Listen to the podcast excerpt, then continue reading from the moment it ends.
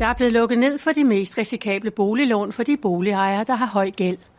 Og det har ført lidt usikkerhed om lånetilbud med sig. Min fornemmelse er, at øh, kunderne kan godt være lidt forvirret over det, og måske også lidt bekymrede.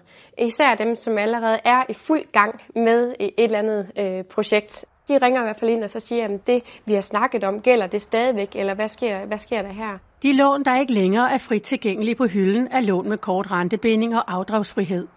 Det er de populære lån, fordi de er lige med den lavest mulige ydelse, som for eksempel F1'ere. Begrænsningerne vil jo øh, ramme nogle af øh, de køber, der kommer og måske skal have bolig nummer to. Det kunne være dem, der gerne vil købe et sommerhus, eller dem, der vil købe forældrekøbslejligheden til deres barn.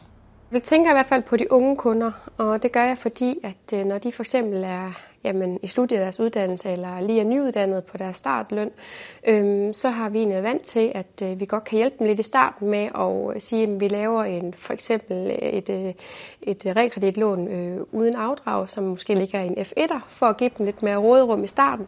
De strammere låneregler rammer med andre ord de, der har brug for høj gældsætning af den ene eller anden grund. Begrænsningen består i, at øh, hvis du har en gæld, der er fire gange den samlede indtægt, og du er belånt med op over 60 procent, så er der begrænsninger i valg af lån fremover. Her er det vigtigt at sige, at man ikke automatisk er udelukket fra at låne, hvis man rammes af begrænsningerne. Man vil i langt de fleste tilfælde stadig kunne låne. Man skal bare have et lån, der ikke er så rentefølsomt. For eksempel en F5'er. Som kunde skal man slå, slå koldt vand i, i blodet, synes jeg. Husk på, at man ikke er dømt ude. Der er måske bare nogle andre muligheder, man skal kigge på, end man gjorde førhen. Det er for eksempel lån med fast rente, med og uden afdrag.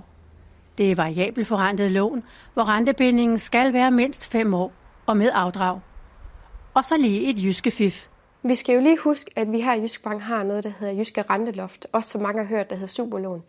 Det må vi faktisk også tilbyde. Kontra F5. Og de der renteloftlån, vi har, de minder faktisk lidt om vores Jyske F1-lån.